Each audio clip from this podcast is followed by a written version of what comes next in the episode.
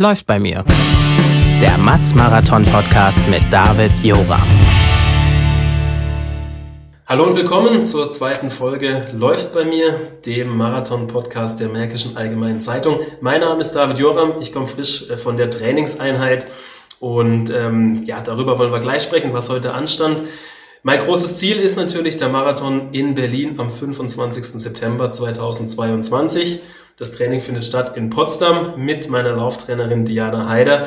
Und ähm, ja, bevor wir in diesen Podcast starten, hören wir erstmal kurz rein, wie so eine Trainingseinheit mit Diana klingt.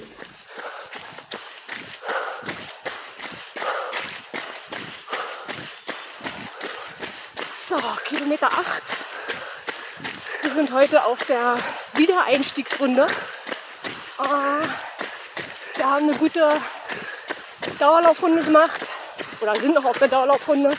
Unser Ziel sind die 10 Kilometer, also noch zwei. David atmet Schwer. gleichmäßig. so, aber das kriegen wir gut hin. Bedingungen sind gut, es läuft. Und wir waren auch schon am Wasser heute. Am Wasser, genau. Potsdam hat ja viel Wasser zu bieten. Jetzt gerade Parksanssee. Also, alles dabei. Und wir hören uns gleich. Ja, Diana, wir haben es gehört. Äh, Heute, für mich war es eine schwere Einheit, äh, obwohl es nur elf Kilometer waren. Ähm, Ich komme allerdings auch aus einer Erkältung, hatte einen grippalen Effekt. Ja, deshalb erklär doch mal, ähm, warum wir heute vielleicht ein bisschen weniger gemacht haben als üblich. Also ich finde ja, dass wir gar nicht so wenig gemacht haben mit den elf Kilometern. Ne? Also das war ja schon also eine gute Stunde, bisschen mehr, am Stück gelaufen, ohne Pause. Nach eben nach einer Laufpause, nach einer Erkältung, nach, einer, nach einem Notstopp eigentlich, äh, sind elf Kilometer schon relativ viel. Ja, also von daher war das ja eigentlich erstmal zum Reinkommen gedacht. Ja, ja. Ähm, relativ viel heißt, also klar, ich bin kein Leistungssportler, sondern Hobbyläufer. Ähm, was würdest du Hobbyläufern, Hobbyläuferinnen eigentlich raten äh, Naja. nach einer Erkältung? Also wenn man erstmal wieder reinkommen will, darf man gerne erstmal drei, vier Einheiten machen, eine gute halbe Stunde, eine Dreiviertelstunde. Ne?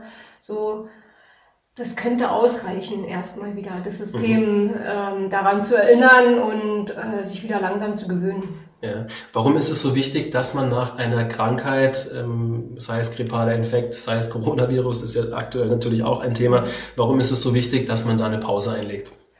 Also es ist eben sehr gefährlich für, für den Körper, für alle Systeme, ähm, wenn eben Viren, Bakterien noch zirkulieren, noch aktiv sind. Ja, da ist der Klassiker dann eine Herzmuskelentzündung zum Beispiel, die man sich einholen kann dadurch. Die muss nicht gleich passieren, das kann auch Jahre später auftreten. Deswegen ist es wichtig, dass man, gerade wenn man erkältet ist, ähm, wirklich pausiert. Also je nachdem, wie der Zustand ist, also spazieren gehen und atmen reicht ja dann oft aus oder sollte man auch machen, aber die Intensität ist wirklich geringst zu halten. Ne? Und im Wiedereinstieg ist es genau das Gleiche. Da muss man erstmal gucken, wie das so läuft, wie das, wie das geht. Hast ja heute selber auch gemerkt, Mhm. war nicht ganz leicht, ne? von der, vor allen Dingen von der Atmung her. Also mh, wenn du jetzt zum Beispiel eben zweieinhalb, drei Wochen raus warst, dann hast du zweieinhalb, drei Wochen nicht so tief geatmet. Also da müssen sie sich auch erstmal wieder die Lungenbläschen wieder äh, erinnern, ach so, so ging das. Ne? Ja, ja. Genau, bei mir waren es jetzt im Prinzip zwei Wochen ähm, oder zwei Wochen ist es her, seit ich das letzte Mal richtig äh, gelaufen bin. Ähm, ja, ich habe den Eindruck, ich starte oder muss jetzt nochmal bei Null anfangen. So fühlt sich's irgendwie an. Also sozusagen, ähm, dass die anderen Trainingseinheiten davor eigentlich verpufft sind. Ähm, ist dieser Effekt typisch? Ja, das ist oft ein Gefühl dabei, ne? so, dass es sich erstmal wieder unrund, unrund anfühlt und man hat manchmal eben auch so den Gedanken, oh Gott, das habe ich ja noch nie gemacht, was ist das? Äh, was ist das für ein Körper? Man kommt sich auch meistens relativ schwer vor, also es läuft eigentlich erstmal gar nicht. Ne, so, also da ähm, darf man dann gerne das zur Kenntnis nehmen, aber da dann einfach auch weitermachen. Also das kann so wirklich drei, vier, fünf Trainings dauern, bis man wieder drin ist. Das ist unterschiedlich. Ja. Spitzensportler, Spitzensportlerinnen, ähm, die steigen ja teilweise recht schnell wieder ein. Haben die einfach einen besseren Körper, eine bessere ähm, ja, Konsistenz oder ähm, Ja, weiß ich nicht. Ich glaube, es ist auch höchst individuell. Ne? Da gibt es sicherlich ähm, Sportler, die sind richtig gut drauf, auch vom Immunsystem. Kann man aber, glaube ich, auch nicht verallgemeinern. Die haben sicherlich noch einen anderen Druck, ja, wo es dann eigentlich so schlimm wie es ist, auch schneller gehen muss. Mhm. Ja, mhm. also, ja. Mhm. Ähm, ja, um vielleicht mal eine Zahl zu nennen, ähm, ja, grippaler Infekt, man liegt, ich sage jetzt mal, zwei, drei Tage im Bett, schwitzt, hustet, niest, wie auch immer, ähm, dann geht es einem vielleicht ein wenig wieder ein bisschen besser. Wie lange muss ich konkret pausieren? Also wie viele Tage sollte dann... Naja, also wenn wir das klassische Schema nehmen, weiß ich nicht, ob das überhaupt noch gilt. Drei Tage kommt die Erkältung, drei Tage bleibt sie, drei Tage geht sie. Das ist dann erstmal nur das Durchmachen des Infekts, ja. Mhm. Also wir reden von einem Infekt, Infekt also jetzt nichts Größeres. Ähm, dann braucht es sicherlich trotzdem noch mal eine Woche, wenn das vorbei mhm. ist, bis man leicht wieder einsteigt oder langsam wieder einsteigt. Also da ist wirklich Vorsicht geboten und eigentlich auch ein gutes Gefühl und eine gute Eigenwahrnehmung, äh, weil es ist nichts, ähm, nichts gewonnen, wenn man dann ein, zwei Läufe wieder macht und dann wieder zurückkippt in den Infekt rein, weil einfach das System noch gar nicht so weit war. Ja, ja, ja. Ähm, was mir jetzt geholfen hat in den letzten Tagen, ich habe natürlich auch ein paar Mal gedacht, ach shit, jetzt muss ich wieder bei Null anfangen, Marathontraining, warum habe ich mir das überhaupt angetan? Da haben wir ja schon äh, in Folge, ja, es war ein bisschen so. Äh, ich habe natürlich trotzdem auch gut gegessen, ne? ähm, war ja auch wichtig, ähm, dass man da bei Kräften bleibt und habe mir dann gedacht, mh, jetzt muss ich mich da wieder reinquälen und ähm, habe mich an die erste Folge erinnert, da ging es ja um die Motivation, um die Ziele und so weiter. Und ähm, für mich war natürlich klar, dass es weitergehen muss, äh, dass es weitergehen wird. Und ähm, in Folge 1 haben wir ja angekündigt, dass wir so ein bisschen mal die Themen Laufanalyse und Körperanalyse ähm, anschneiden. Vielleicht erstmal zur Laufanalyse. Äh, du hast mich ja gefilmt beim Laufen. Was waren da so deine wichtigsten Erkenntnisse? Wir fangen vielleicht mal mit dem langsamen Laufen an. Mhm, das langsame Laufen, das so, da bist du der Klassiker eigentlich so, äh, wie es bei vielen Freizeitsportlern auch aussieht. Da ist wenig Aufwand, wenig Engagement dahinter. Das ist so ein, ne, das ist so ein Reinfallen eigentlich in den Schritt, was auch okay ist erstmal. Ne? Bei dir sieht man dann noch die Besonderheit mit den Armen, so einfach, wo man erkennt oder wo ich erkenne, okay, das sind Fußballer. Mhm. So dieses klassische eng anliegende, äh, die eng anliegenden Arme und eigentlich wenig, wenig Action im Oberkörper sozusagen oder im Armbereich. Mhm, genau, das hat's so gezeigt. Ansonsten, also das kannst du eine Weile so machen. Das ist ökonomisch, da ist nicht viel Verbrauch, sag ich mal, auch muskulär nicht. Das geht. Ist aber eben aus biomechanischer Sicht relativ, ähm, naja, es kommt viel im Körper an. Ne? Also die Stöße kommen an, wenn man sich so fallen lässt einfach. Das ist mhm. passiv. Mhm. Ja. Mhm. mhm. Marathon, klar, wollen wir dann aktiv sein. Ähm, die Arme hast du angesprochen. Ähm, ja, Fußballerkrankheit wahrscheinlich so ein bisschen, dass man so ein bisschen faul ist auch ähm, und die nicht so richtig mitnimmt. Vielleicht kannst du noch mal so ein bisschen erklären, warum es ganz wichtig ist, dass man eben den Armschwung nutzt, ähm, gerade beim Laufen, beim Marathonlaufen. Mhm. Also je länger die Strecke wird, umso schwieriger wird es, da auch aktiv ähm, dran zu denken oder auch, also ich, das verlange ich auch gar nicht, mache ich selber auch nicht, äh, über 42 Kilometer an meinen Arm, an meinen Armeinsatz. Äh, zu denken. Aber die Arme, die geben den Impuls für die Beine. Und deswegen ist es wichtig, dass man die auch dann, wenn man es generell eher nicht macht, so ab und an zwischendurch mal, dass man sich daran erinnert, ah, okay, warte mal, hier war ja noch irgendwas mit den Armen. Und dass man dann vielleicht mal über 50 Meter äh, das mal aktiver macht, mhm. dann kommen wieder andere Gedanken, man wird abgelenkt, dann ist es wieder weg. Ne, aber eben so zwischendurch ab und an mal das wieder aufrufen oder auch wenn es schwer wird, wenn die Beine schwer werden oder wenn es bergan geht, ähm, da kann man natürlich dann über die aktive Armhaltung äh, was machen. Ja, ja. Was sind noch so, ähm, ja, ich sage jetzt mal klassische Fehler, die Hobbyläufer, Hobbyläuferinnen äh, gerne einstreuen? Naja, so klassische Fehler an sich gibt's da nicht, weil jeder hat seinen Laufstil, den er irgendwie mit in die Wiege gelegt bekommen hat. Also jeder zeichnet sich auch durch was Bestimmtes aus. Ne? Dann kommen natürlich Sachen, Prägungen aus der Kindheit, aus der sportlichen Erfahrung als Kind, die sich dann da auch zeigen. Also ich sehe, wenn jemand als Kind gelaufen ist oder irgendwie Sport gemacht hat. Und man sieht eben auch, wenn es jemand nicht gemacht hat. Also wenn jemand im Erwachsenenalter mit Laufen anfängt, das sieht man in der Regel. Ja, ähm, da sehe ich oft, wenn ich auch Laufanalysen eben mache, Mm, das ist erstmal, das ist ja das Schöne am Laufen, man kann einfach so loslaufen. Mhm. Und so sieht es eben auch oft dann aus. Was aber auch okay ist, weil es ist ja erstmal, geht es ja nur um eine bestimmte Strecke oder eine bestimmte Zeit zu schaffen. Dann kann das auch für denjenigen dann ökonomisch sein. Also, ne, so und dann kann man gucken, okay, du brauchst mehr Kniehub, du brauchst mehr Körpergewicht nach vorne und so weiter. Also meistens ist man zu weit hinten mhm. mit einem Körperschwerpunkt. Ne, da bewegt man sich nicht unbedingt mit der Masse in Laufrichtung. Das ist so ein Klassiker. Man sitzt so ein bisschen drin, weil einfach Beinkraft oft fehlt. Na, so, das sind so ein paar Sachen. Ja, ja. Ähm, ein Thema ist ja auch so ein bisschen äh, Vorderfuß, Mittelfuß und Hinterfuß. Da wissen ja manche Leute gar nicht, dass es sowas gibt. Mhm. Ähm, ja, vielleicht fangen wir mal mit dem Vorderfuß an. Was meint dieser Begriff? Das meint, dass du auf dem Fußballen landest also im vorderen Bereich, im vorderen Drittel der Fußsohle aufkommst und eigentlich dann die, der mittlere Teil und die Ferse keinen Bodenkontakt haben. Ja, ja das, ist, äh, das ist ein sehr aktiver Laufstil, der auch eine gute Kraft erfordert. Manche Menschen kommen so auf die Welt, die laufen so. Oder Kinder laufen auch äh, auf den mhm. Fußballen. Ne? Und das verlernen wir dann oder wir programmieren es um durch die Schuhe, durch ja, naja, durch die Sozialisation irgendwie. Ne, aber es gibt trotzdem noch Erwachsene, die laufen völlig äh, auf dem Vorderfuß. Ja. Beim Marathon sind es ja hauptsächlich die Spitzenläufer, die natürlich dann irgendwie die 40 oder 42 ähm, Kilometer durchziehen auf dem Vorderfuß und dann diese Wunderzeiten von um die zwei Stunden mhm. hinbekommen. Ich bin eher der Mittelfußläufer, haben wir jetzt festgestellt in der Laufanalyse. Ähm, ja, welchen Vorteil hat es, welchen Nachteil hat es vielleicht auch? Also der Mittelfuß ist dann, wie so oft, eine gute Mitte. Ja, also ähm, da bist du sehr, sehr gut unterwegs mit diesem Fußaufsatz, weil die Wahrscheinlichkeit groß ist, dass du dich mit dem Fuß unter dem Körper triffst sozusagen mm, und quasi mh, mm, dich schon mal gut in Fortbewegungsrichtung damit bewegst einfach. Ja, der der Rückfußläufer oder also über, wenn man über die Ferse landet. Mhm. Also der Hinterfuß. Der Hinter, ne? Hinterfuß, mhm. genau. Rückfuß ist eigentlich, ne?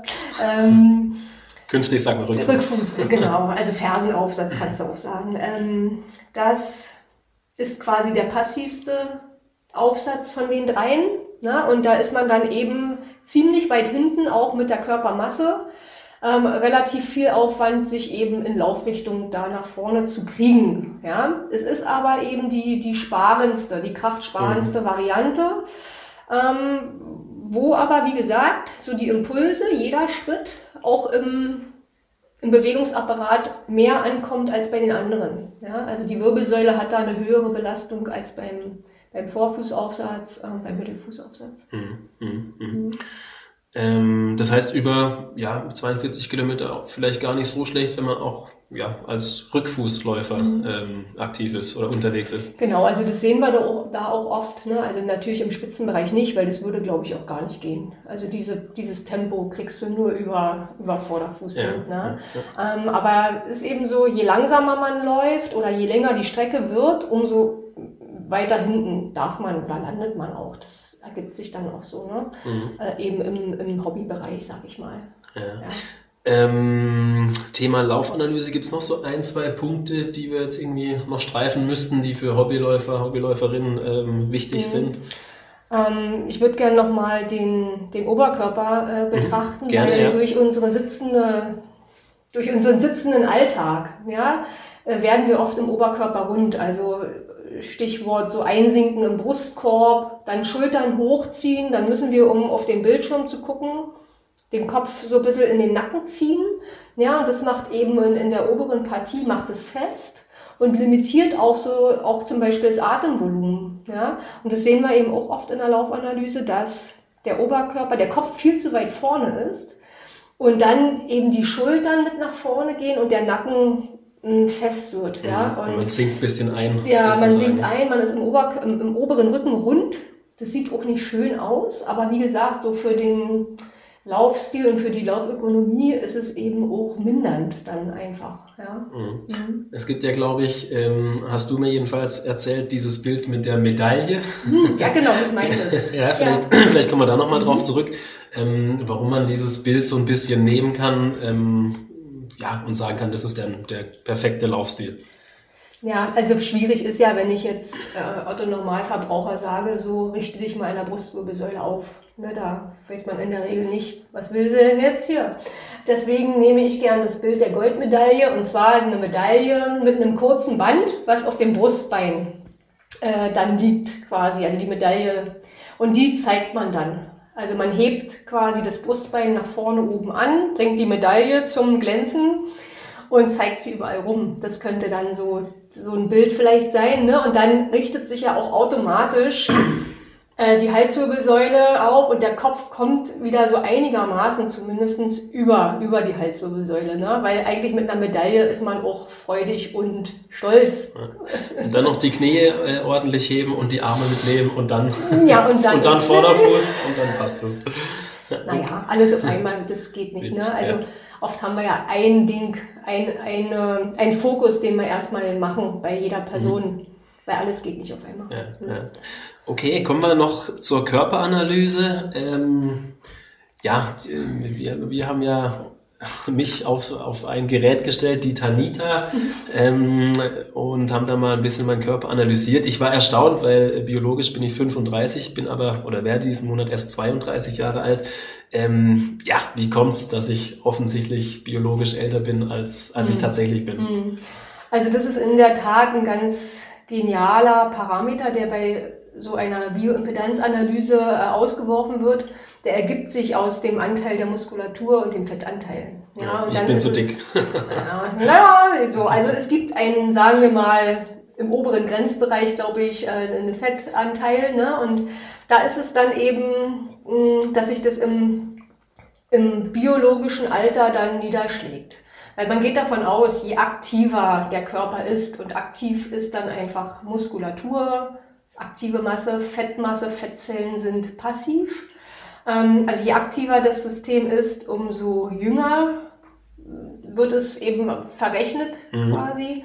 Ne? Und äh, naja, das wissen wir auch. Ne? Also die, die ja, Vitalität hat irgendwie auch mit ja, also Bewegung mit, zu tun. Mit Bewegung, mhm. mit, mit, mit Muskeln oder zumindest mit einer gewissen Definition des Körpers tun. Ja, ja. ja, ja. Ähm, dann gab es ja noch, klar, den Body Mass Index, äh, den kennen mhm. viele. Äh, der lag jetzt bei mir bei 24,7. Ähm, ja, da dachte ich eigentlich, ich bin noch so bei 2022, war ich früher mal. ähm, damit bin ich aber noch im grünen Bereich, richtig? Ja, genau. Also der Body Mass Index ist ja heutzutage schon fast wieder ein alter Parameter. Der wird zwar noch viel benutzt, ähm, der bezeichnet den Anteil ähm, oder setzt die Körpergröße zum Gewicht ins Verhältnis.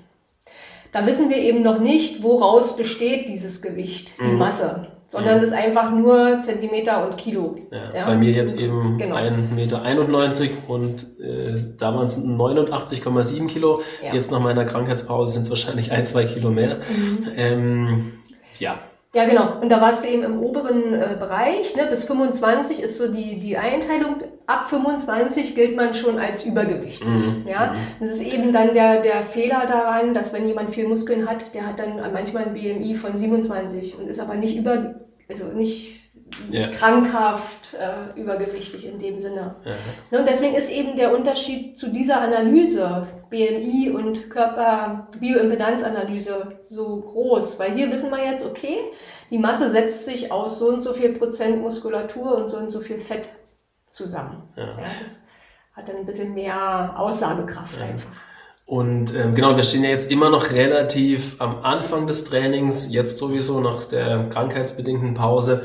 Ähm, ja, wovon ist auszugehen, was jetzt zum Beispiel das biologische Alter betrifft, was den Anteil der Muskelmasse betrifft, wie wird sich ähm, ja dieses oder wie werden sich die Werte bei mir entwickeln? Mhm. Also ich gehe mal davon aus, dass wir jetzt in einen guten Rhythmus kommen. Ne? Also es gilt ja die Regelmäßigkeit zu installieren, ähm, sodass eben dann das regelmäßige Lauftraining und auch Techniktraining, je nachdem, was dann eben dran ist, dazu führt, dass sich der Körper auch verändert und anpassen wird. Ja, also mit Ausdauertraining, mit längeren Belastungszeiten im, im niedrigen Intensitätsbereich gehen wir eher über den Fettstoffwechsel. Davon ist auszugehen. Wenn wir das, wenn, wenn wir es hinkriegen, langsam genug zu laufen. Ja, mhm. also ist auch oft bei den Hobbysportlern so, die laufen immer einen Ticken zu schnell, die langen Läufe auch zum Beispiel, und dann verpasst man so ein bisschen dieses, diese Tür zum Fettstoffwechsel, wenn es darum geht, Fett zu verbrennen. Ne? Ähm, und es wird sich eben durch die Übungen, die wir machen, ähm, einfach dann auch die laufspezifische Muskulatur stärker ausprägen. Also der Muskelanteil wird steigen, mm, sodass sich das dann auch aufs Stoffwechselalter auswirken wird. Ja. Das heißt, beim Marathon bin ich dann gesunde 20 und äh, genau. da kann ich nur noch sagen, läuft mhm. bei mir. In diesem Sinne, ähm, ja, das war's für diese Folge. Wir sind in, ich hoffe, zwei Wochen wieder da. Ähm, wenn nicht nochmal eine Krankheit dazwischen kommt, ähm, hoffe ich aber nicht. Ansonsten macht's gut, bleibt uns treu. Bis dahin. Ciao, ciao. Tschüss.